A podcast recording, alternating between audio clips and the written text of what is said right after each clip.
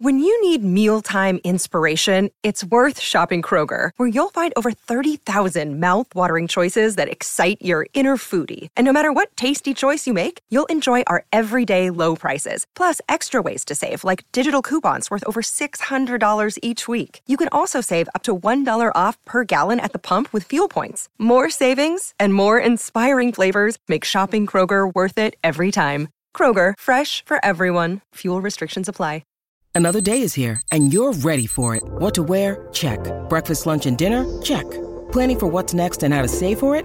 That's where Bank of America can help. For your financial to-dos, Bank of America has experts ready to help get you closer to your goals.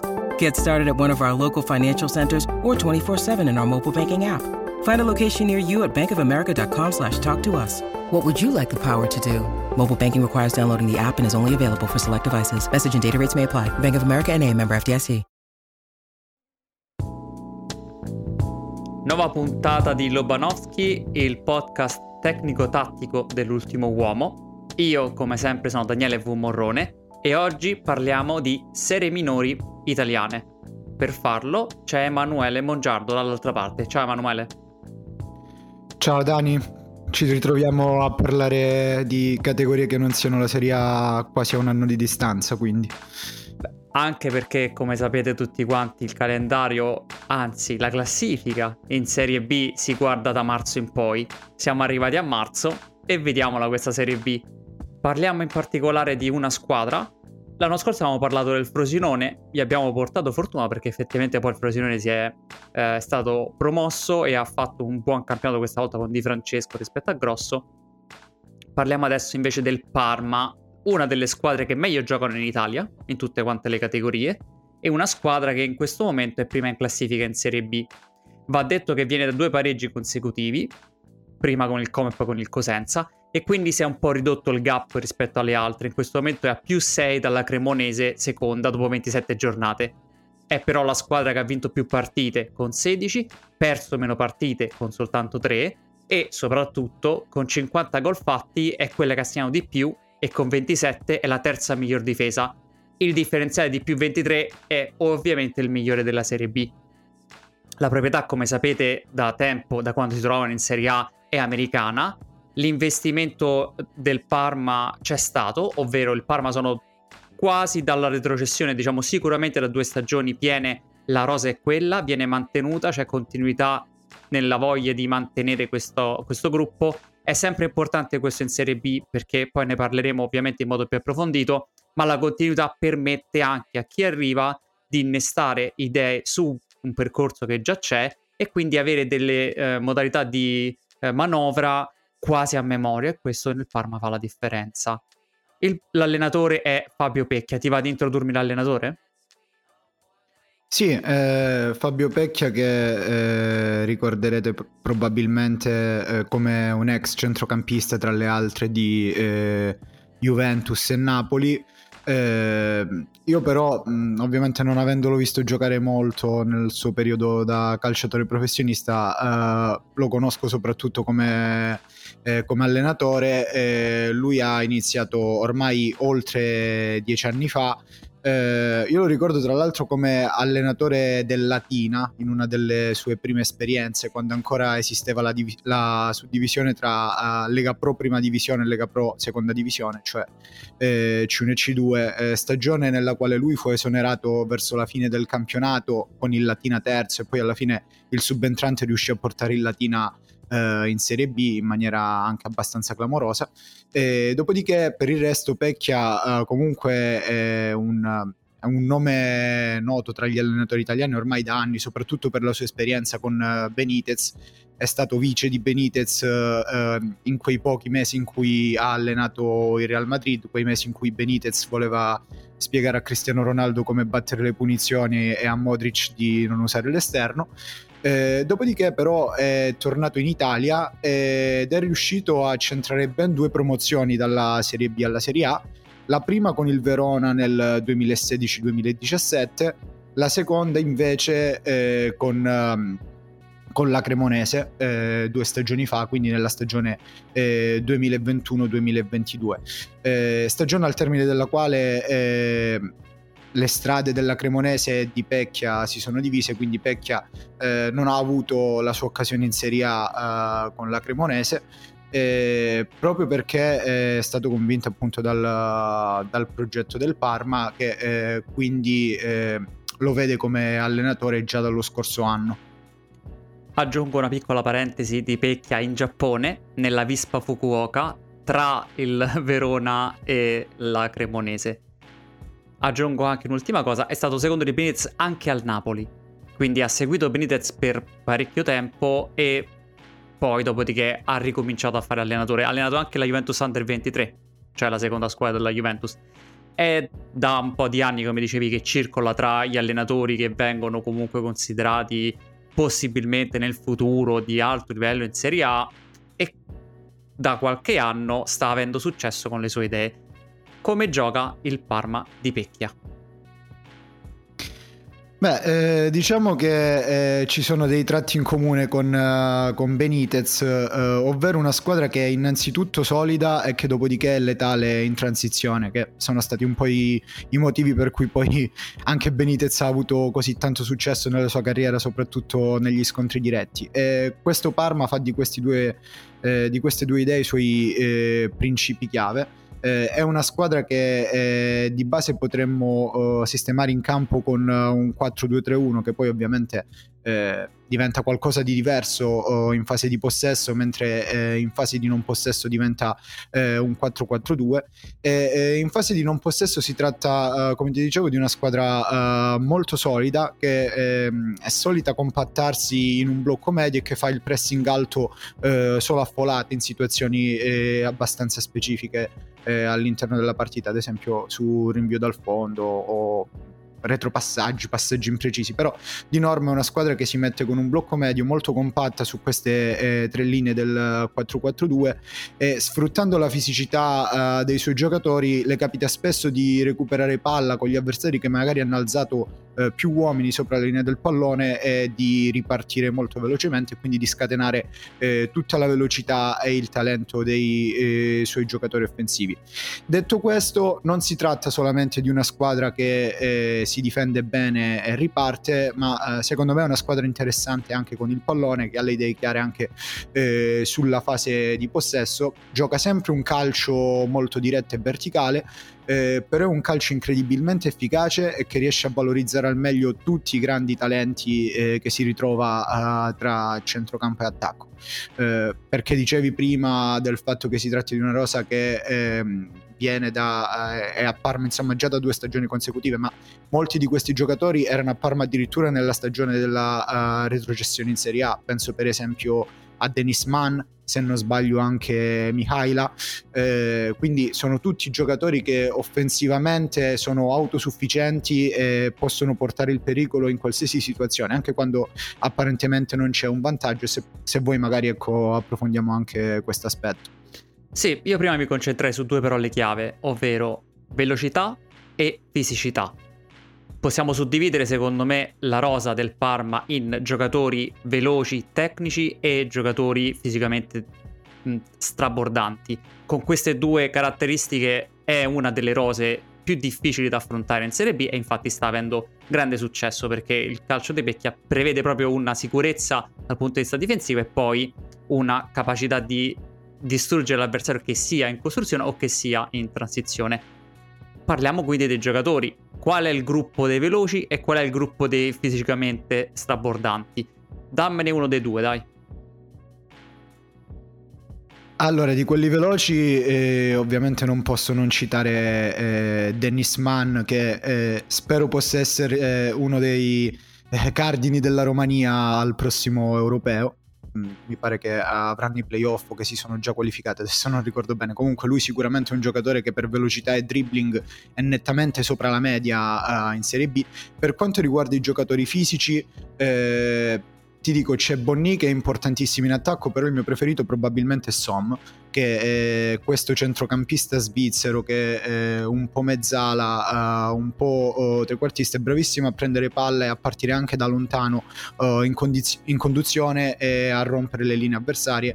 È un centrocampista che per atletismo in Serie B non ha praticamente concorrenza, ha giocato, ha fatto valere la sua fisicità anche contro un avversario intenso come la Fiorentina in Coppa Italia. Qualcuno probabilmente avrà guardato quel strano 2-2 di Coppa Italia di qualche mese fa. Som era stato nettamente uno dei migliori e, insomma, era parso un giocatore difficile da arginare anche al cospetto di una squadra come la Fiorentina, ecco. Sì, Som ha 22 anni, è di origine nigeriana ma svizzero, non so se quindi sia Simon o Simon Som, comunque questo è stato impressionante secondo me contro la Fiorentina, come ha retto dal punto di vista atletico una squadra comunque aggressiva, veloce come la Fiorentina. Il centrocampo del Parma è sembrato non soltanto all'altezza, ma in alcuni frangenti della partita anche superiore a quello della Fiorentina. E invece dall'altra parte, dicevi di Dennis Man, è un'ala destra romena di 25 anni, lui è da un po' che lo conosciamo nel calcio italiano, è la classica aletta che sta un po' a cavallo tra la Serie A e la Serie B, perché non è riuscita a incanalare perfettamente il suo talento, ma che può, sia con il dribbling che poi con la capacità di rifinitura, essere sempre molto difficile da affrontare per le difese. Aggiungo io altri nomi se vogliamo completare. Tra quello dei veloci c'è l'altra ala, Valentin Mihaila, anche lui romeno, lui di 24 anni.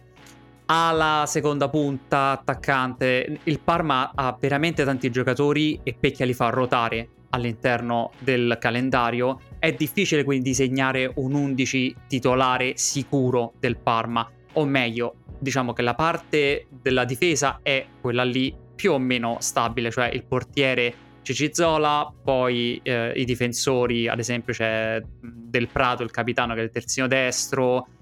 Possiamo parlare anche di altri che sono più o meno quelli stabili, di Chiara il terzino sinistro, poi questi Koulibaly anche pure il terzino destro, cioè più o meno quelli sono. Quello che invece è difficile è disegnare dal centrocampo in su, perché girano tantissimo. A centrocampo c'è Cyprien o Hernani, ma può esserci anche Bernabé, e Bernabé è un giocatore molto tecnico che svolge il ruolo di regista in modo tecnico, e invece Hernani è un giocatore tecnico ma soprattutto anche fisico, e quindi si compensano a vicenda. Ma se gioca Cyprien, che è un giocatore altrettanto fisico, si può parlare quindi di veramente un 16 giocatori del Parma che ruotano tra di loro. Nomi altri interessanti, c'è l'attaccante polacco Benedyczak, anche lui attaccante, seconda punta, alla sinistra, lo fa un po' ruotare anche con Mihaila. A volte gioca Mihaila punta e lui esterno sinistro, a volte gioca lui seconda punta e Mihaila a parte esterno sinistro, si compensano un po'. Secondo me quello che rimane fisso è il triangolo di centrocampo, con Som che fa da quasi trequartista, due giocatori alla base che sono solitamente, diciamo, Bernabé e Hernani, e poi due ali. Le ali possono essere Man a destra e a sinistra Benedijac, oppure a sinistra Mihaila, e davanti possiamo dire Bonny, è spesso un giocatore che ha giocato come centravanti, o ho visto anche Charpentier a volte, anche se non proprio tantissimo tra le partite che ho visto. Bonny molto interessante perché è un centravanti fisicamente veramente devastante, ha delle spalle enormi ed è molto giovane, per me grande margine di crescita, 20 anni, si vede che riesce a fare ancora cose che quasi non riesce a pensare, è molto giovane anche Benedyczak, 23 anni, e lui, anzi guarda, se me lo vuoi raccontare tu, perché è un giocatore molto particolare. Sì, credo che si debba partire da ciò che dicevi tu prima, ovvero il fatto che non ha una posizione fissa in attacco, cioè tende a partire dalla sinistra. Quando guardiamo la distinta, la formazione, che la grafica che mette la TV, lo vediamo partire dalla sinistra. Poi però per il modo in cui sviluppa gli attacchi il Parma, lui in realtà più che un'ala... come possiamo dire, un attaccante che gioca sull'esterno probabilmente, ovvero i suoi movimenti sono tutti indirizzati verso la porta, quindi nel momento in cui tu hai un giocatore, una punta come Bonny, alla quale piace tantissimo aprirsi, che fa tantissimo movimento, è un'ala che invece punta sempre a rientrare sia col pallone che senza. Capita che allora Benedicek possa diventare in un certo senso un centravanti ombra, Non è un caso infatti che con 9 gol sia il secondo miglior marcatore del Parma dietro Man, che ne ha fatti 10. La peculiarità di Benedicek, secondo me, che in coerenza con il modo in cui attacca il Parma, è veramente bravo a fare il movimento giusto in transizione, nel senso a non far perdere mai l'abbrivio della transizione, perché attaccare in campo aperto servono comunque dei movimenti che permettono di non perdere velocità. Lui in questo senso fa sempre il movimento giusto, dà sempre lo sbocco in verticale che permette di ribaltare il campo e di arrivare in porta. Dopodiché, insomma, il calcio italiano ha una sua tradizione, ecco, di attaccanti polacchi più o meno fortunata, quindi è bene che ci sia qualcuno, insomma, a dare continuità a questa stirpe. Molto interessante il fatto che sia alto, perché fisicamente è possente, penso sia più alto di 1,90 m, almeno in campo sembra più alto di 1,90 m, adesso aspetta che ti 1,91 m, infatti ti volevo confermare questa cosa, e si vede, ha segnato 9 gol in campionato, 3 assist, a 23 anni... ambidestro, più destro che sinistro, però ambidestro viene segnato in questo modo. Lui è stato pagato 2,4 milioni di euro nel luglio del 2021, è uno di quelli che quindi è rimasto negli anni, ed è un investimento grande per una squadra della Serie B, perché comunque 2,4 milioni non è una cosa da poco, ma piano piano ha aggiunto cose e in questo momento è uno dei migliori attaccanti della Serie B. Si può fare lo stesso discorso anche con Bernabé.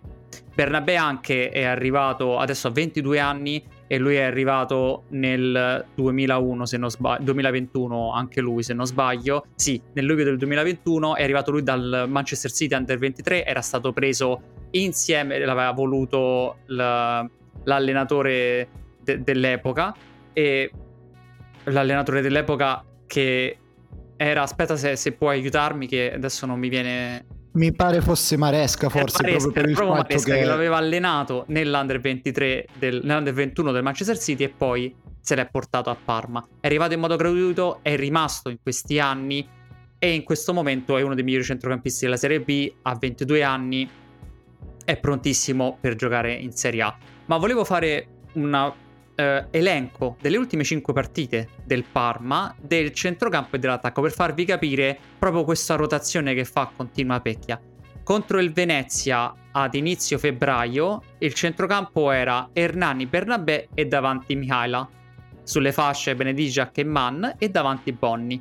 Contro il Cittadella della settimana successiva erano invece Nahuel Esteves, Hernani e Bernabé come trequartista, Benediciak a sinistra, Mann a destra e Bonny come centravanti. Il Parma contro il Pisa la settimana dopo ancora, il 17 febbraio, ha messo in campo Bernabé, Som a centrocampo, Mihaila trequartista, Benediciak a sinistra, Mann a destra e Bonny come centravanti. Contro il Como sabato 24 ha messo in campo Bernabé e Hernani a centrocampo, Som trequartista, Man, Benediciak e Mihaila come punta. E contro il Cosenza il 27, ovvero poco tempo prima che noi registriamo questa puntata, abbiamo visto a centrocampo Hernani e Cyprien, Mihaila trequartista, Benediciak portipilo e Man come attaccante. Li fa ruotare sia nell'11 che nelle posizioni in campo, però ci sono delle cose che sono delle costanti, alcuni principi di gioco mi sembrano abbastanza costanti, e vorrei quindi che tu mi raccontassi un'azione ideale di questo Parma di Pecchia. Sì, come ti dicevo prima, il Parma è fortissimo sia in transizione che ad attaccare contro in maniera, diciamo, più organizzata, seppur sempre in modo molto verticale. Per quanto riguarda le transizioni, rimando velocemente tutti quanti al gol che ha fatto a inizio stagione Bonny contro il Pisa, che probabilmente in molti avranno visto, perché è un'azione dirompente di Som che parte dalla sua area di rigore, si fa tutto il campo saltando 6 avversari e poi fa il filtrante per Bonny. Dopodiché, per quanto riguarda una fase di gioco in cui l'attacco è un po' più organizzato, vorrei prendere come esempio il gol dell'1-0 di Mihaila contro il Venezia. C'è questa azione in cui il Venezia si sistema con un blocco medio, quindi permette ai difensori del Parma di prendere campo. Nel frattempo cosa accade? Che questo 4-4-2 o 4-2-3-1 si destruttura, quindi le punte vengono praticamente a ridosso del centrocampo, perché Bernabé si abbassa tra i difensori centrali, quindi c'è più spazio in mezzo e si abbassano sia Mihaila che Bonny. Dopodiché il Parma inizia questo giro palla tra i giocatori posizionati a centrocampo e i giocatori posizionati in difesa. Parte tutto dal centrale di sinistra che fa la sponda, questo passaggio in diagonale per Bonny, che era venuto incontro. Bonny la restituisce indietro, stavolta a Bernabé. Bernabé torni in avanti da Hernani, insomma classico gioco a parete che porti il pallone sulla fascia destra. Fino a quel momento non ha creato un grosso vantaggio da quel possesso il Parma, quindi diciamo il Venezia sembra anche abbastanza ordinato. L'unica cosa che ha potuto fare è mandare la palla dal terzino destro Koulibaly con un pochettino più di spazio grazie a quel giro palla, quindi Koulibaly può alzare la testa e fa questo passaggio lungolinea per Dennis Man. Ora, cosa succede? Di solito il passaggio lungolinea dal terzino all'ala è un tipo di passaggio che porta pochi vantaggi, perché c'è vicino alla linea laterale, quindi per il difensore è più facile aggredire l'avversario, e soprattutto l'ala si trova praticamente a ricevere spalla alla porta con la linea laterale accanto. Quindi è molto facile perdere palla in quel tipo di situazione. Man però è abituato a giocare in quella zona di campo e anche a inventare delle giocate che diciamo scompigliano un po' le carte in tavola. E in questo caso fa questa specie di velo andando incontro al pallone, e mentre lui va incontro alla palla Hernani, che è un centrocampista sì tecnico ma anche lui molto alto e con una bella falcata, gli parte alle spalle e scatta in profondità, quindi facendo questo velo Mann inganna il marcatore che lo stava seguendo e la palla finisce tra i piedi di Hernani che stava attaccando la profondità. A quel punto la difesa del Venezia era piuttosto alta. Al centro c'è Mihaila che attacca l'aria, Hernani gli serve un pallone perfetto, Mihaila fa il primo controllo, entra in area e supera il portiere. È un'azione che si è sviluppata praticamente all'improvviso, con un passaggio in verticale e una scelta di Dennis Mann che ha ribaltato tutta quanta la situazione. Una situazione in cui il Venezia poteva sembrare in controllo, vicino a recuperare la palla sulla fascia, invece il Parma ha saputo costruire il gol a partire da un semplice passaggio in verticale dal terzino all'ala. Uno sviluppo di gioco lineare, diretto, che però valorizza, cioè diventa efficace grazie al talento dei giocatori, e credo che questa sia un'ottima sintesi del Parma di Pecchia. Sì, i principi sono chiaramente svuotare il centro utilizzando la fascia per attirare lì e poi andare in verticale, e utilizzare il giocatore del lato debole per attaccare l'area. Una situazione simile che io ho ritrovato in un gol che ha fatto Mihaila nel 2-0, il gol del 2-0 nel 3-0 contro la Samp. Sempre anche qui c'è un passaggio in fascia dalla difesa, in questo caso è Del Prato, il terzino destro, che riceve, vede la pressione, salta l'uomo che lo sta pressando e va a quel punto a salire in fascia. Si crea il triangolo, quindi appunto dicevamo lo svuotamento centrale per creare in fascia. Il triangolo è formato da Del Prato che ha il pallone come terzino destro, Bernabé che si allarga nel mezzo spazio di destra e il Man che rimane fisso come ala destra. Lì è dove c'è il punto della creazione del gioco. In questo momento Del Prato può scegliere le varie opzioni e va per il passaggio lungolinea per Pan. Dici giustamente tu bene, è il passaggio che viene sconsigliato perché è più facilmente difendibile. Il fatto che sia sconsigliato, ad esempio, nel Parma non è così. Nel Parma viene utilizzato apertamente come pattern di gioco il passaggio per l'ala. In questo caso Mann non fa un'azione così bella come quella contro il Venezia, prova un semplice tacco facendosi passare il pallone per Bernabé, semplice tacco tra virgolette ovviamente. Bernabé che si è a quel punto allungato, allargando sempre di più in diagonale verso l'esterno, allungando quindi in verticale questo triangolo, e quando riceve il pallone con l'uomo che lo ha seguito dal centro del campo e quindi si è svuotato dal centro del campo, una volta Bernabé riesce a dribblare l'avversario. Bernabé, dicevamo, uno dei migliori centrocampisti della Serie B, molto tecnico e molto intelligente. In questo caso riceve il pallone e dribbla l'avversario e può in diagonale passarla per Bonny. Bonny veramente abile a capire che non deve stoppare e andare verso la porta nonostante si trovi sulla tre quarti, ma conviene invece darla di prima a Man, che nello stesso momento aveva tagliato dietro Bernabé, e Man può praticamente far correre il pallone mentre lui corre verso l'area di rigore nel punto esatto in cui vede che dall'altra parte l'ala aveva tagliato, gliela dà all'altezza del dischetto. Pallone basso, facile da prendere per Mihaila che aveva tagliato verso il punto del dischetto, e gol praticamente a porta vuota, c'era soltanto il portiere da superare. Il Parma ha creato a destra, ha caricato lì, il gol è arrivato con il taglio da sinistra verso il centro. Verticale, capacità di superare la pressione e abilità tecnica. C'è Man che fa il tacco, c'è soprattutto Bernabé che fa il dribbling. Queste cose in Serie B sono effettivamente devastanti. La rosa è molto lunga. Ti devo chiedere adesso quindi se questo Parma è costruito per essere già competitivo l'anno prossimo, se dovesse salire in Serie A come sembra in questo momento. Sì, è detto che i punti di vantaggio sul terzo posto sono ancora solo 6, quindi nel calcio tutto è possibile, però secondo me è veramente una squadra che potrebbe dire la sua anche in Serie A, proprio perché in Serie B, pur essendo una squadra capace di vincere potenzialmente tutte le partite, dominante, non lo è attraverso una fase di possesso che le dia un controllo radicale sulla partita, il cosiddetto predominio territoriale, no?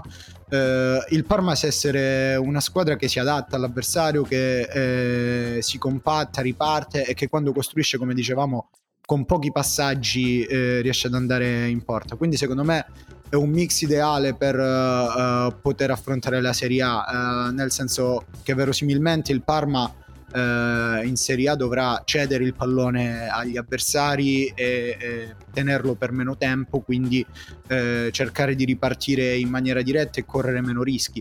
E in questo senso il Parma mi sembra già una squadra abituata a fare questo, con un livello atletico che si sposa benissimo con la Serie A, quindi a differenza magari di altre squadre di Serie B non avrà bisogno poi di incrementare così tanto la fisicità della propria rosa. In più hanno un modo di attaccare, cioè avvicinando i giocatori più talentuosi, che spesso gli permette di creare pericoli anche quando sembra esserci inferiorità numerica rispetto agli avversari. E cosa succede? Se tu riesci ad attaccare in queste situazioni perché i tuoi giocatori sono molto talentuosi e tu sei bravo a farli avvicinare, puoi permetterti di tenere qualche uomo in più dietro la linea della palla, e questo ti permette anche di prevenire dei rischi, motivo per il quale il Parma è una squadra comunque solida e secondo me già dall'anno prossimo, se dovesse riuscire a salire con questa rosa, potrebbe essere competitiva per raggiungere una buona salvezza anche in Serie A. Sì, devo dire che la rosa è quella di una squadra che può salvarsi agevolmente in Serie A. Per voler essere più sicuri forse si può lavorare un po' dal punto di vista della linea difensiva, per avere magari un po' più di esperienza, perché giocano difensori bravi come ad esempio Alessandro Cercati, australiano di 20 anni, oppure come abbiamo visto anche Osorio, Jordan Osorio è un po' più esperto, ma ancora non è che ha questa grandissima esperienza in Italia, perché viene dal Porto, ha giocato anche nello Zenit, in Italia ancora poco. Manca forse lì, nella zona della difesa, quei 2-3 giocatori che ti fanno fare un po' di salto di sicurezza in più. Chichizola è un portiere, non mi dà tantissima sicurezza a livello di Serie A, lui è più esperto, ma viene anche lui da esperienze non ad altissimo livello, il Perugia, il Cartagena. Devo dire che lì forse bisogna lavorare un po', ma va detto che se tu hai la sicurezza che davanti hai dei giocatori che fisicamente reggono la Serie A, a centrocampo dei giocatori che tecnicamente reggono la Serie A, aggiungere quei 2-3 giocatori alla linea difensiva è più facile, e a quel punto sai che il blocco lo mantieni, aggiungi quello lì, per me il Parma può tranquillamente salvarsi nel caso in cui dovesse salire, anche mantenendosi con l'ossatura attuale, e anzi è importante che si mantenga con l'ossatura attuale questo Parma rispetto a fare una rivoluzione, secondo me. Passiamo però a giocatori da seguire in Serie B. Direi non esageriamo, non troppi nomi, prendete però il taccuino e ve ne diciamo 4. 2 a testa. Parti con il primo. Vai, allora io partirei da Nathan Girma, che è forse la mia sorpresa preferita di questa Serie B. Tra l'altro lui ha una storia veramente bella, perché fino all'anno scorso aveva giocato solo in Serie D. Lui viene dal Servetti in Svizzera, è un ragazzo svizzero che è cresciuto appunto nel Servette. Avrebbe dovuto trasferirsi all'Hannover prima del Covid, poi però a causa del Covid è saltato tutto. Lui ha 22 anni e dopodiché a causa di infortuni si è trasferito in Italia al Som, appunto in Serie D, dove tra l'altro ha potuto disputare solo 10 partite lo scorso anno proprio per dei problemi fisici. Però cosa è successo? La Reggiana lo ha notato dopo che aveva fatto questo gol quasi alla Cassano, no? Di punta dal limite dell'area, un gol in cui lui aveva scartato un paio di avversari e poi aveva calciato di punta. Aveva calciato di punta con il destro perché appunto veniva da un infortunio al sinistro e gli avevano sconsigliato di utilizzare il sinistro, quindi aveva dovuto adattarsi e utilizzare il destro. Lo racconto in una bella intervista in cui tra l'altro fa capire come lui tutti questi trucchetti li abbia presi giocando per strada. Infatti è un giocatore molto tecnico, usa tantissimo la suola, prova a sfidare l'avversario in dribbling, e la particolarità è che lo fa essendo un giocatore praticamente filiforme, perché è alto 1,90 ed è veramente magro. Poi oltre alle doti tecniche è un giocatore intelligente per come si muove, sa farsi trovare tra le linee, sa farsi trovare sulla fascia, quindi spero proprio di vederlo in Serie A il prossimo anno. L'altro giocatore di cui ti parlerei è Daniele Casiraghi del Sud Tirol, 30 anni, quindi non più un giovanotto di primo pelo. Non è parente del più famoso ex attaccante di Lazio e Juventus. Ha già segnato 13 gol, però molti di questi sono stati fatti sul rigore, ma al di là del suo contributo in termini realizzativi è un giocatore molto intelligente per come si muove. Io ho avuto modo di vederlo dal vivo e mi ha ricordato veramente Papu Gomez, ovviamente in proporzione, parole però molto importanti. Papu Gomez è stato uno dei migliori giocatori della Serie A negli ultimi 10 anni.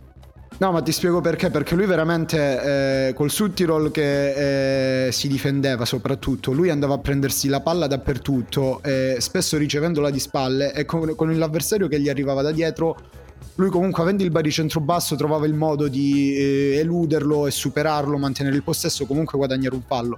Per come si muoveva, per farsi dare la palla un po' dappertutto, per poi proporsi anche in attacco, veramente mi ha ricordato il Papu in maniera molto ridotta, ovviamente. Però questo significa che comunque il livello per arrivare in Serie A ce l'avrebbe, no? 30 anni ancora, almeno 4 anni di grande carriera ce l'ha.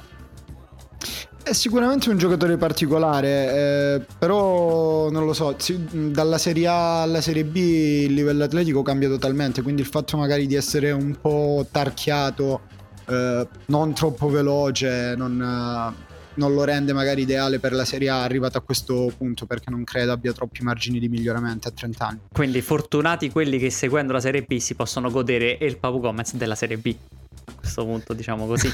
Ti do un nome io, ti do il centrocampista del Palermo, Jacopo Segre. Questo in realtà me l'hai segnalato tu, quindi l'ho seguito per questo. 27 anni, 7 gol e 2 assist in questo campionato. La cosa interessante è che di questi 7 gol 6 sono segnati di testa, e il Palermo in questo momento è una delle squadre che segna più gol di testa, e il primato ovviamente è di Jacopo Segre. Allora, è un giocatore buona tecnica in conduzione, non velocissimo, però comunque riesce ad essere abbastanza tranquillamente in controllo della situazione a centrocampo e nonostante non sia esattamente devastante ha un ottimo tempismo per entrare in area di rigore.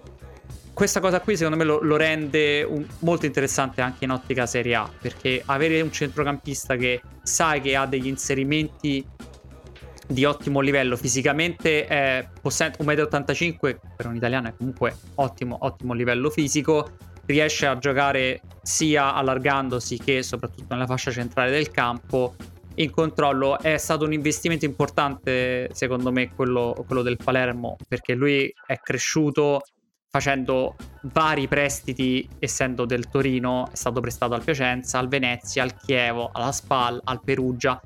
Adesso è un giocatore a tutti gli effetti del Palermo dal 2022 e secondo me è la spina dorsale della squadra che sta finalmente giocando a un ottimo livello. Il calcio italiano ha bisogno di una squadra come il Palermo, o meglio di una piazza come il Palermo che sia di ottimo livello, perché purtroppo c'è una divisoria in questo momento di investimenti tra squadre del nord e del sud, e che sia stata il City Group ad investire non è il massimo, però almeno ci sono dei soldi e ci sta una squadra costruita bene a Palermo, e Segre è il giocatore secondo me più importante. Palermo quinto in classifica, quindi in corsa per la promozione. Poi il nome che volevo fare dall'inizio, e questo qua noi ne parliamo nel nostro chat di WhatsApp da ormai 6 mesi, più o meno? 4? Beh sì, direi se non da quest'estate quasi. Sì, Antonio Raimondo, il centravanti della Ternana, ha 20 anni, o meglio li fa proprio questo marzo, ed è in prestito dal Bologna. Ha segnato 9 gol questa stagione, curiosamente sono arrivati tutti quanti in trasferta, quindi vuol dire che di sicuro non è un pecio frio, di sicuro questa cosa non gli si può dire. La cosa interessante è che in un momento di storico bulimia, di voglia di trovare un attaccante italiano che sia di alto livello, in questo momento facciamo veramente fatica a pensare a quale sia un attacco veramente di livello per la nazionale italiana. È uscito fuori un attaccante di 20 anni che ha sia dal punto di vista della capacità realizzativa che soprattutto la qualità tecnica per giocare veramente ad alto livello. Lui è un giocatore sia spalla alla porta che poi quando si trova in area di rigore, ottimo delle conclusioni, quelle sporche ma anche quelle tecniche. Ha anche la faccia tosta di provare cose nuove, che non è mai male per un giocatore di 20 anni. È sempre meglio che provino cose anche sbagliandole, ma che siano diverse, che ci sia creatività nella conclusione, perché poi andando avanti, quando si diventa maturi, 26-27 anni, quando finalmente devi segnare gol con continuità, il bagaglio tecnico di aver provato cose diverse ti permette di essere in sicurezza quando devi fare quelle conclusioni lì. Raimondo non dico che debba necessariamente essere l'erede di Zirkzee nel Bologna l'anno prossimo, ma volendolo provare in prima squadra del Bologna, secondo me comunque in prima squadra ci può stare tranquillamente, e da lì poi si cresce. Cosa ne pensi? Beh sì, sicuramente non può avere la centralità di Zirkzee, perché Zirkzee è un giocatore unico, però anche non schierandolo sempre titolare, comunque farlo entrare nelle rotazioni, secondo me lui può farlo benissimo, anche perché è veramente un giocatore interessante pure a livello di movimenti, perché dicevi è bravo spalla alla porta, però non si tratta solo di un giocatore che viene incontro nella zona centrale, è un centravanti a cui per esempio piace tanto aprirsi per ricevere sul sinistro e rientrare, quindi ecco, avere un centravanti che abbini doti fisiche, mobilità, un tiro così secco e preciso oltre alla tecnica è rarissimo per il calcio italiano degli ultimi tempi purtroppo. Ora non è detto che debba debba essere lui, ecco, a far risorgere la grande tradizione dei centravanti italiani, però è sicuramente un giocatore interessante e sono convinto anch'io che possa trovare spazio in Serie A il prossimo anno. Sì, in Serie B c'è sempre anche Sebastian Esposito, che è un altro dei progetti di attaccante lui è un po' più seconda punta trequartista ormai, non penso che possa essere progettato come centravanti puro, ma comunque anche lui rimane sempre ancora giovane, ancora si può costruire, sta facendo una stagione di ottimo livello dopo averlo visto a Bari la scorsa stagione. Ti faccio una domanda prima di scendere di categoria: come sta andando il tuo Catanzaro?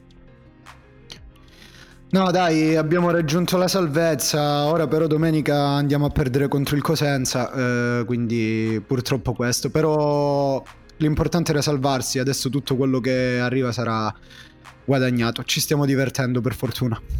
Bello, bello soprattutto che ci sia un derby così sentito come Catanzaro-Cosenza, so da quello che ho visto che però il Catanzaro è in vantaggio nel numero di derby vinti contro il Cosenza, o sbaglio?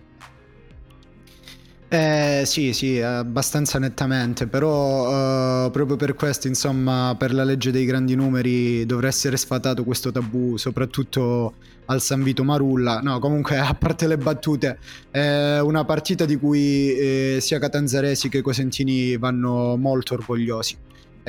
Così come c'è stato un bellissimo ambiente al Ceravolo a novembre, sono sicuro che anche a Cosenza ci sarà un ambiente infuocato da ambo le parti.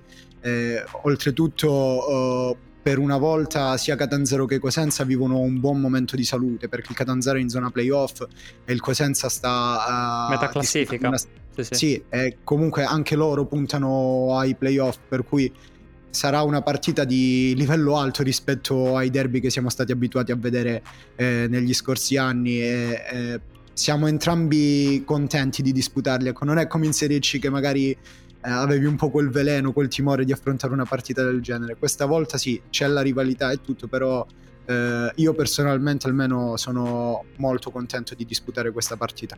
È un'annata un po' fortunata per i derby, perché c'è stato Como e Lecco, poi ci stanno i derby quelli dell'Emilia tra Parma, Modena e Reggiana, quindi va bene perché servono queste cose anche per mantenere interessante il campionato al di là delle squadre che giocano bene.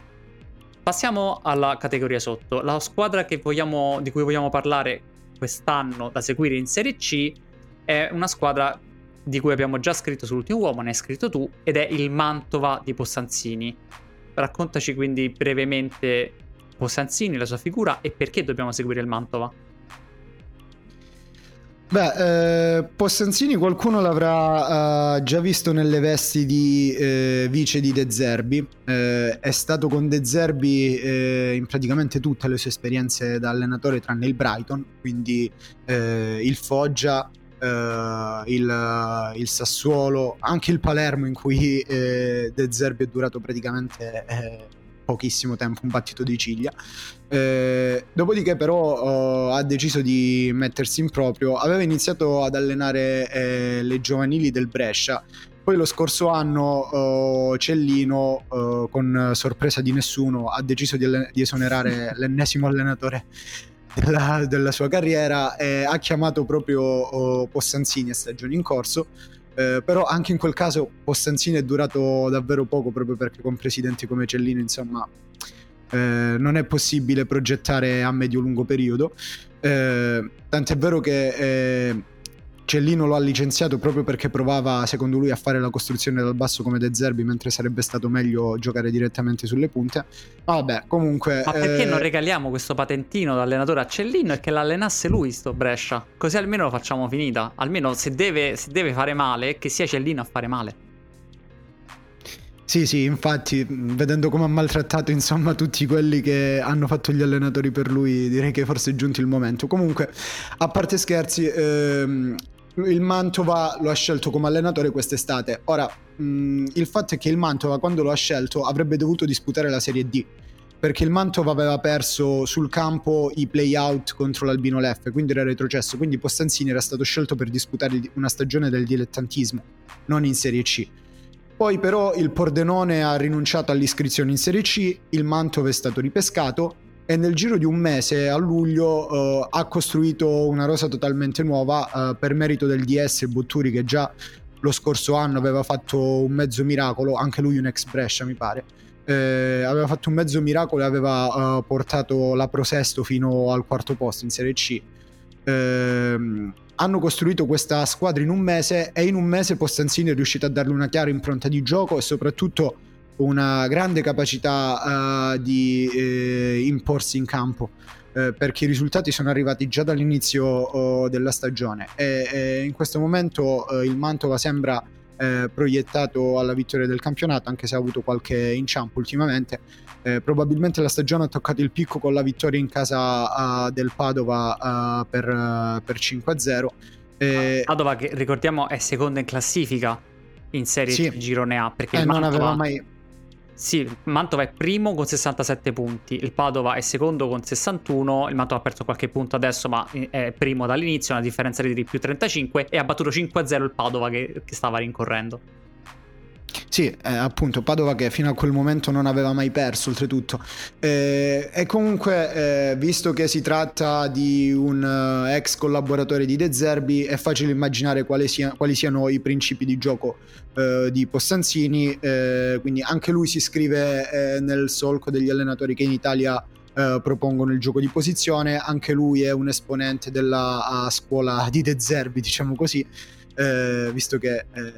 stanno nascendo insomma sempre più allenatori che dicono di ispirarsi a lui e che sono stati in passato suoi collaboratori o suoi giocatori, quindi se sei d'accordo io partirei, ecco, da come si dispone in campo la squadra, da quali sono un po' i principi cardine. Sì, va detto che a vederla effettivamente c'è qualche rimanescenza del Foggia di De Zerbi subito. Adesso tu ne tratterai più approfonditamente del perché, ma appare veramente subito evidente come sia una squadra che potrebbe essere tranquillamente allenata da De Zerbi, e questo è un complimento, perché ricordiamo che comunque De Zerbi sta allenando con successo il Brighton in Premier League, e significa che i suoi principi di gioco stanno funzionando anche per interposta persona, o come li sta sviluppando Possanzini nel Mantova. Sì, è una squadra che ricorda quelle di De Zerbi innanzitutto per il modo in cui occupa il campo, che è un po', diciamo, quello canonico del gioco di posizione, quindi i riferimenti fissi devono essere due giocatori in ampiezza e poi contemporaneamente attaccare la profondità per allungare gli avversari e creare gli spazi utili in cui muovere il pallone. La formazione di base è un 4-3-3, che però facile immaginare che poi in campo si destrutturi e assuma forme diverse. Per esempio, di solito tra i due terzini, il terzino di destra, Radaelli, si alza e va a dare l'ampiezza in alto a destra, mentre invece il terzino di sinistra resta un pochettino più stretto, perciò si passa alla difesa a 3. Dopodiché la struttura in fase di costruzione può essere un 3+2, quindi i tre giocatori che rimangono dietro più il regista, Burrai è una delle mezzali che rimane vicino a lui, oppure può assumere la forma di un 3+1 con gli altri giocatori di centrocampo, che è l'ala destra Galuppini, che entra dentro al campo e vanno ad occupare i corridoi verticali. Quindi si tratta di una squadra che molto organizzata in fase di possesso e sa bene cosa fare sia contro le squadre chiuse sia contro le squadre che invece vengono a prenderla alta. Sì, è costruita per avere una costruzione, scusate se mi ripeto, costruzione di gioco ragionata, si dispone, per dire, con un 3+2 a seconda di come pressa l'avversario, soprattutto può avere o due o magari uno che vengono, gestisce il possesso, occupa gli spazi, tutto quanto questa cosa qua è per essere però verticale. Ed è una squadra molto verticale, perché cerca anche con il lancio lungo di raggiungere subito l'attacco e poi salire in blocco. Possiamo vedere delle fasi in cui magari blocca la palla in difesa, il difensore ha il piede sopra la palla, aspetta la pressione e poi li scatta tutto quanto il movimento, oppure delle fasi in cui c'è il lancio lungo, un immediato per l'attaccante, per Mensah ad esempio sulla fascia sinistra, e poi tutti quanti si sale. Queste cose qui le vediamo da varie squadre, le vediamo fatte molto bene, e vederle fatte molto bene nel girone A della Serie C è quindi una cosa molto importante. Sì, perché in Serie C, insomma, al di là di discorsi sul livello dei giocatori, poi io ci tengo sempre a ricordare che c'è da fare un discorso sui campi, sul esatto, terreno di gioco. Esatto. Perché in alcuni casi non si tratta di avere terreni che non sono perfetti, ma di avere proprio dei terreni che sono sconnessi, quindi diventa molto difficile impostare in un certo modo, mentre per gli avversari diventa molto facile essere aggressivi. Quindi è raro vedere questo tipo di sviluppi in Serie C, anche se ultimamente, insomma, negli ultimi anni ci sono state squadre che in maniere diverse hanno saputo valorizzare la tecnica, il trattare bene il pallone, e il Mantova è sicuramente una di queste. Poi mi piace il fatto che si nota anche da dettagli individuali quanto loro lavorino sul trovare soluzioni con la palla, sul muovere gli avversari e occupare gli spazi che si creano manipolando per esempio le marcature. Ad esempio dicevi prima dei difensori, mi piace anche vedere il modo in cui per esempio nel momento in cui vengono pressati orientano il controllo per uscire dalla zona d'ombra dell'uomo che li pressa e liberarsi la linea di passaggio, oppure anche come alcune volte si concedano giocate un po' più estrose come dei colpi di tacco, però sempre in maniera come dire, all'interno di un solco ben preciso, cioè dei principi di gioco che gli ha dato Postanzini, che di base si tratta di spostarsi, tirare fuori un avversario, e un giocatore da dietro va ad occupare quello spazio che si è liberato, che è il motivo per cui sono così bravi sia in costruzione contro squadre che pressano, sia contro avversari che li aspettano bassi. Vuoi darmi i giocatori chiave secondo te di questa formazione del Mantova? Sì, secondo me i più importanti sono due.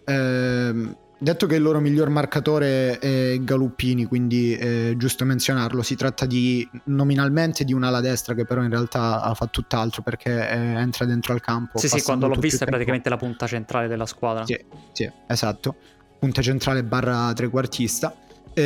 Dopodiché secondo me i giocatori più importanti sono il regista, che è Burrai, e la punta, che è Mensah. Ora, Burrai è un classe 87, quindi 37 anni, e lui è veramente un nome storico della Serie C, perché ha vinto un sacco di campionati in Serie C. Vado a memoria, dovrebbe aver vinto con le maglie di Latina, Perugia e Pordenone, che insomma è un bel numero. È uno che in Serie C ci sta veramente dal 2007, se non vado errato, quindi un nome storico. Lui è piccolino, tarchiato, però ha veramente un gran piede, soprattutto con i lanci. Lui è molto bravissimo a fare i cambi gioco, e avendo due giocatori sempre alti aperti è fondamentale avere un regista di questo tipo. Per quanto riguarda invece Mensah, lui è il giocatore che riesce a garantire contemporaneamente sia l'attacco alla profondità sia il gioco incontro. Si tratta di un centravanti all'incirca di 1,90, che è molto piazzato fisicamente e che è molto veloce anche rispetto alla media dei centravanti di quella stazza, ed è fondamentale soprattutto contro le squadre che prestano alto, perché come gioca il Mantova? Il Mantova tira la pressione, però i giocatori della linea d'attacco, tra cui appunto Mensah, rimangono alti. In questo modo l'avversario è costretto ad allungarsi, per cui si cerca il lancio su Mensah, il quale mette a terra il pallone e aspetta che arrivino i compagni che si muovono dietro le spalle dei giocatori che sono andati in pressione. Quindi, come dicevo prima, far spostare gli avversari, creare dei buchi e poi muoversi alle loro spalle per occupare da dietro quei buchi in maniera dinamica. E lui quindi, con il suo gioco spalla alla porta, attiva i compagni dopo aver allungato le difese. Avere due giocatori in ampiezza e un altro che attacca la profondità con quella forza fisica in Serie C è molto difficile da difendere. Sì, Davis Mensah è italiano di 32 anni, di origine ghanese. Devo dire, quando l'ho visto io pensavo fosse l'ala sinistra, proprio ufficialmente l'ala sinistra, invece poi mi hai spiegato tu che lui in realtà è l'attaccante che si sposta a sinistra e Galoppini che è l'ala che va invece verso il centro, quindi si scambiano di posizione. Lui si sposta perché va in isolamento e fisicamente non lo puoi spostare, e a quel punto da lì crea vantaggio. Se vuoi darmi magari un nome diverso, un po' più particolare, magari uno più giovane che può avere un futuro radioso, cresciuto da Postanzini, perché sia Mensah che ha 32 anni che Burrai che ne ha 36, penso che più o meno l'obiettivo sia raggiungere la Serie B, magari qualcuno che vedi che possa salire di categoria più velocemente. Guarda, se rimaniamo al Mantova, ti dico Radaelli, il terzino destro, lui è scuola Inter, ora non ricordo se sia ancora di proprietà dell'Inter, però lui è veramente bravo tecnicamente, ha anche un buon passo a dire il vero, però la cosa che mi è piaciuta di lui è il modo in cui gestisce il pallone sotto pressione, ad esempio con i controlli orientati, e dopodiché è veramente un bel crossatore, si rende pericoloso non solo raggiungendo il fondo ma anche scoccando il cross per esempio da zone un po' più arretrate dove di solito invece i cross non sono molto pericolosi. Si tratta di un 2003, quindi immagino possa avere un futuro nell'immediato, almeno in Serie B. Sì, dovrebbe essere del Mantova a tutti gli effetti, viene dalle giovani dell'Inter, è passato al Prosesto e poi da lì al Mantova in estate. Non sappiamo, non è mai chiaro a questi livelli appunto se ci sia qualche controllo ancora delle squadre, però comunque in teoria è quel giocatore là che può avere un futuro salendo di categoria. Guarda, dato che ti ho qua e non voglio sprecare l'occasione, dammi un nome per girone di Serie C dei giocatori giovani che pensi che possano fare la stessa cosa, cioè salire di categoria, che vedremo magari in Serie A tra qualche anno. Ok, allora per una questione di vicinanza territoriale e di conoscenza del girone partirei dal girone C. È il più bello? Sì, a livello di cornice indubbiamente. Su questo non ci sono dubbi, è un po' una piccola Coppa Libertadores certe volte, soprattutto quando arrivano i playoff. Comunque partirei da Lorenzo Sgarbi, che è attaccante dell'Avellino. L'Avellino che ha messo su la squadra per ottenere la promozione diretta, però sta un po' deludendo come risultati, ha già avuto un cambio di allenatore, adesso li allena Michele Pazienza, che tutti ricorderete come centrocampista del Napoli di Mazzarri. Anche lui tra l'altro ha fatto il 3-5-2 come Mazzarri, però con principi diversi. Dicevo, Sgarbi... Sgarbi parente di... purtroppo no. Però ti posso dire sarebbe stato molto particolare, sì. Anche perché lui è di Bolzano, quindi non credo c'entri molto con l'altro Sgarbi. La particolarità di Sgarbi è che lui è alto 1,90 m, quindi avrebbe questo fisico da punta di peso, però in realtà il suo punto di forza è la velocità. Si tratta di un giocatore che è molto minaccioso quando si muove in profondità e che se riceve palla, quando punta l'avversario riesce sempre a saltarlo in allungo, quindi a campo aperto può essere devastante.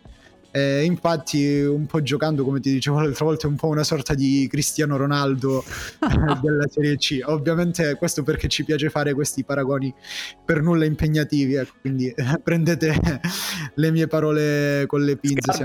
Sgarbi che ha avuto una carriera particolarissima, perché lui viene dalle giovanili del Bolzano, passato poi al Sud Tirol, che è la squadra principale appunto di quella zona d'Italia, e da lì direttamente alla Primavera del Napoli.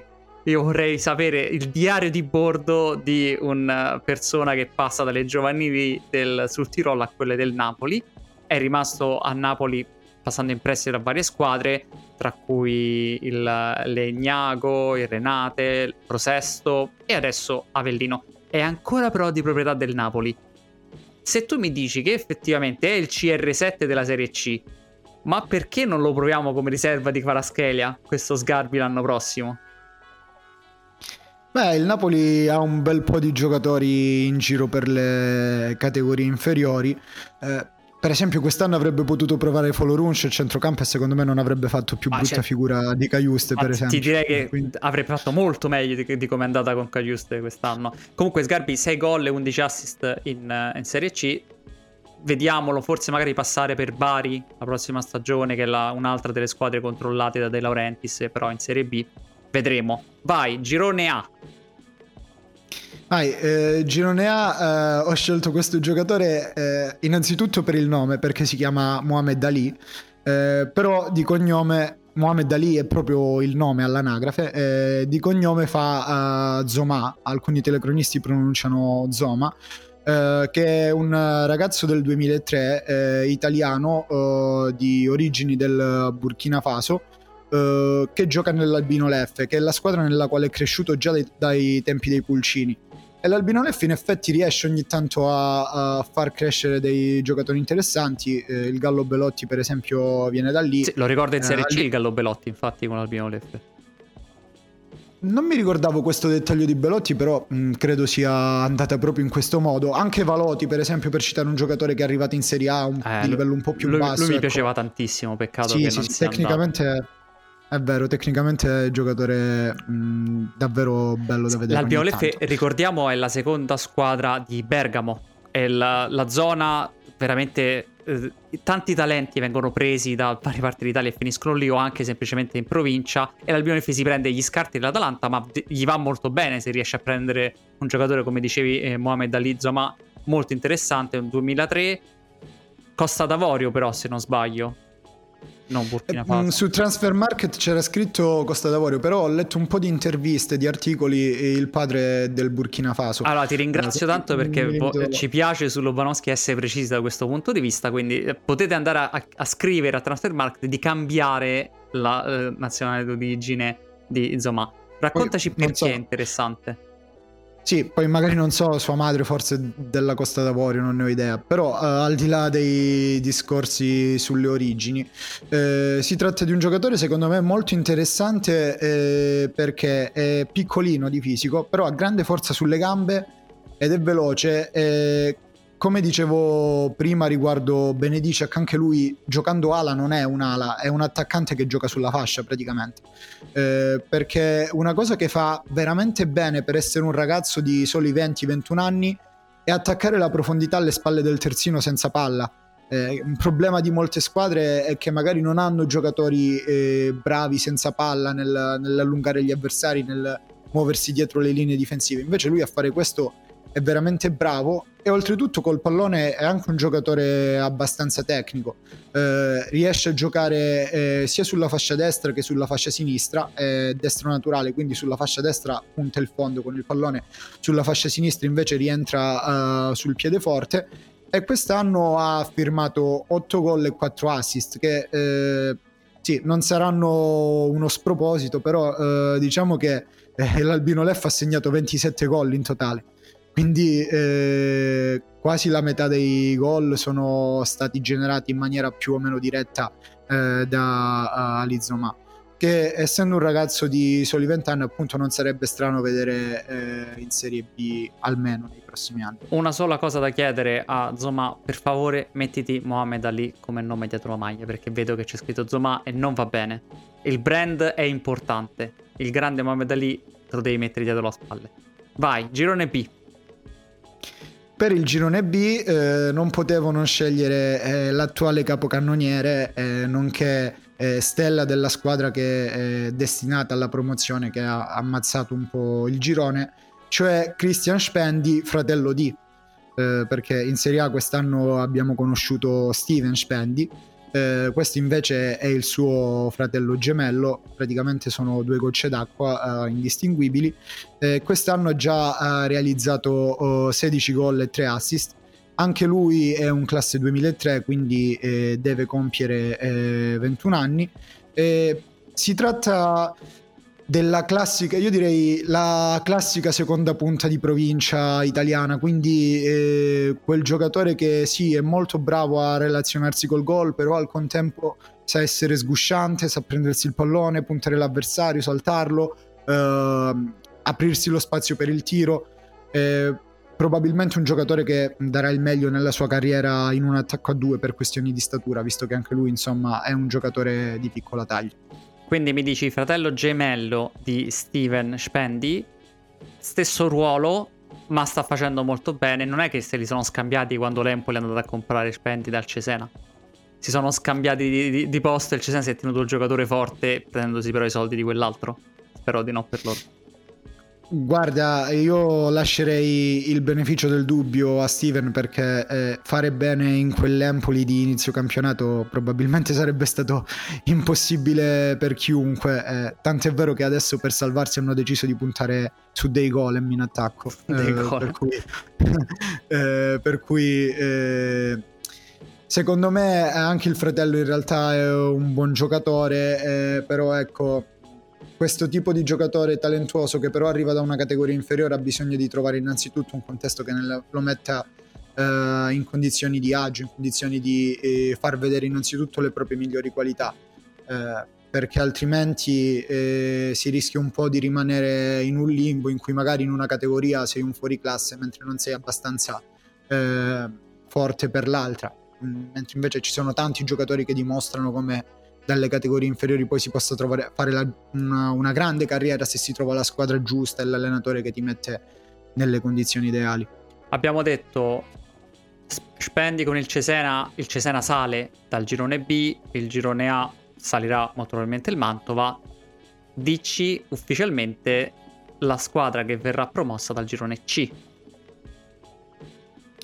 È difficile perché la Juve Stabia, quando ci sono questi campionati un po' sporchi in cui non c'è una squadra chiaramente più forte delle altre, in cui non si fanno tantissimi punti, poi la Juve Stabia riesce anche ad emergere. Era stato così anche qualche anno fa, nel 2018-19, una stagione in cui tra l'altro c'era Vincenzo Italiano ad allenare il Trapani, però sta risalendo ultimamente il Benevento, che ha iniziato un po' una rinascita da quando è tornato Don Gaetano Auteri, che considero un mio nome tutelare, grande allenatore, grande personaggio, quindi io in realtà sarei contento se salisse il Benevento proprio per l'affetto che nutro nei confronti di Don Tano, come lo chiamavamo qua a Catanzaro. Molto bello, grazie Emanuele per questo viaggio nelle serie minori italiane. È sempre bello fare una finestra non soltanto sulla Serie B ma anche scendere di categoria. Il calcio è bello ovunque, a qualsiasi livello, ci sono storie ovunque, a qualsiasi livello, e per questo ti ringrazio. Ciao Emanuele. Ciao Dani, ciao a tutti.